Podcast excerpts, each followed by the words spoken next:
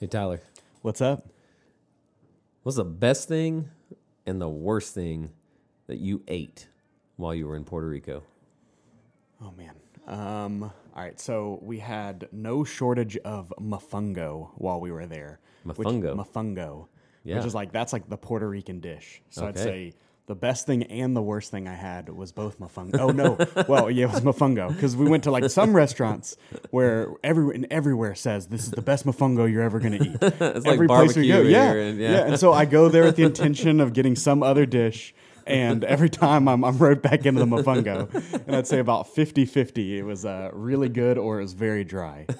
it's essentially like mashed uh, plantains. Oh, so, yeah. yeah. So they'll like cook it and then they like smush it and then recook it and then like mash it up together and then put it in a bowl with like sauce.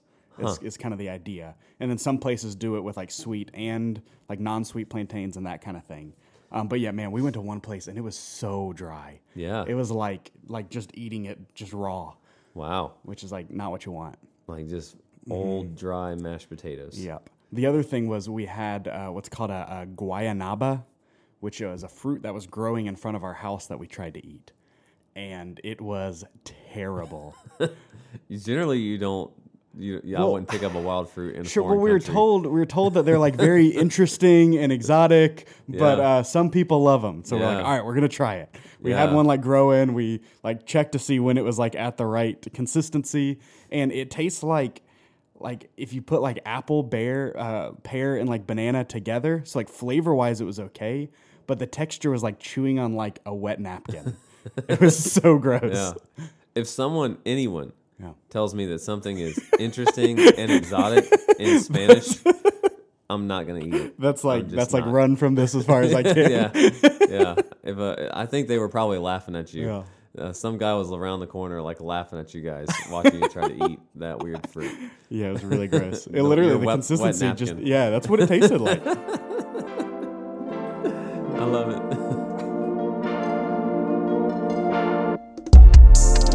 Welcome everybody to Weekly Hope. We're here in Genesis chapter 50. So we've come to the end of the beginning, the end of the book of Genesis, and so excited just to uh, have wrapped up this first book of the Bible. And we spent a great amount of time here uh, walking through uh, Genesis and learning about God's promises and God's creation and God's people. And uh, man, had a just a really great, great time. I personally learned a lot walking through this series, and Definitely. uh, heard a lot of our people that have just said they learned so much about uh, God's word through this. So uh, excited to uh, have walked through it, and excited to be done. so It's crazy. Took a whole year. yeah, whole year walking through Genesis. Um, but And from boy this, did we run at the end. what's that? I said, boy did we run at the end. Yeah, we we, we it was more of a flyby in those last few chapters, uh, but yeah, from this past week, uh, we we were we were in Genesis one through twenty six and saw this life of Joseph. So, was there anything that stood out to you about the uh, sermon this week, Tyler? Yeah, I mean, there's a couple things. I'd say overall, just the the reflection we were able to have at the very end, um, just seeing like I, I would have never connected or even thought about the fact that like Genesis starts with life and then ends with death. I think it creates a really interesting um, dichotomy just into the life and God's like a bigger picture of of God's creation and what He's made and just the uh, just the instant that this life can be, but the eternity that we have with Him. I felt like it, it really was interesting.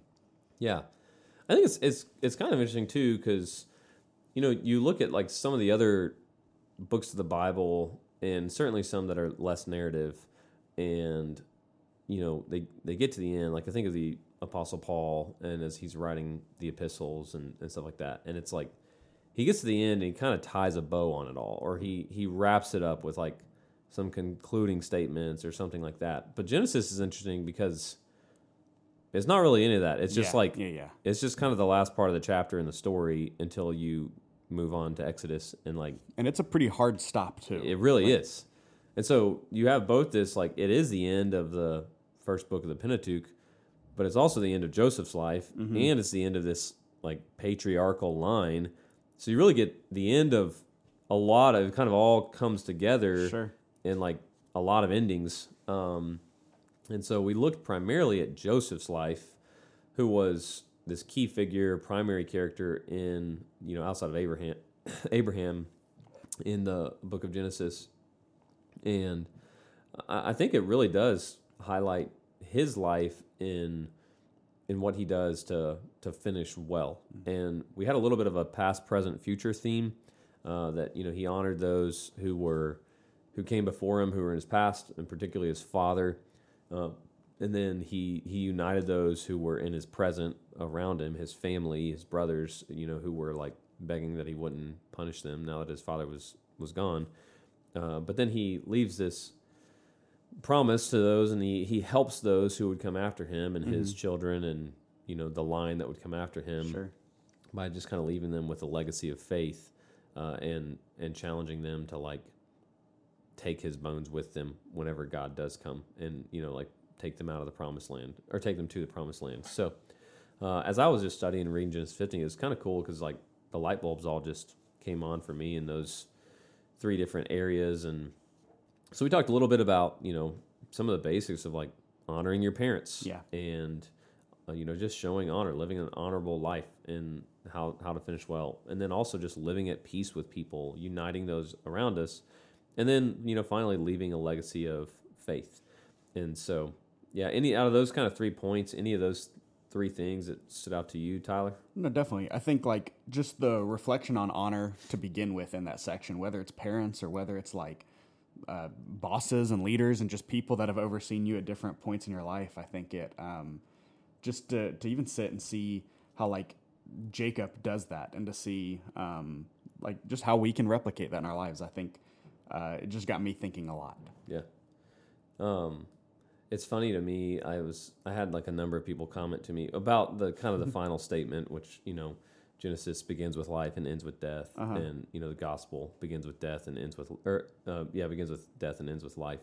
Um, so people talk to me about that, but then also a lot of people just talk to me about like how impacted they were by just the comments on like honoring your parents and Yeah. calling your parents Sure. and uh, you know told a story about that speaking at a baccalaureate and Mm-hmm. just made a passing comment about like call your mom and the whole place erupted you know like all these moms were like cheering and shouting Uh-huh. it was just like so funny sometimes i think when you're preaching it's like i need this grand you know truth that like nobody's ever thought of before and But it's the simplest thing. it's really like the simplest Sure. thing where you're like yeah that's pretty obvious And- Uh-huh. and, people are like man i need to do that i really Yeah. need to do that so Definitely. And I, I Um, mean, I look back at college and times like that and realize how little I did that. Or Yeah. How much more I could have. For yeah, Sure. it's so funny. I was just I was laughing thinking about that uh, about that yesterday. So we talked about Joseph uniting himself. Uh, Mm-hmm. are you uniting uniting those around him, and how he did that was you know he saw himself, he saw his own sin,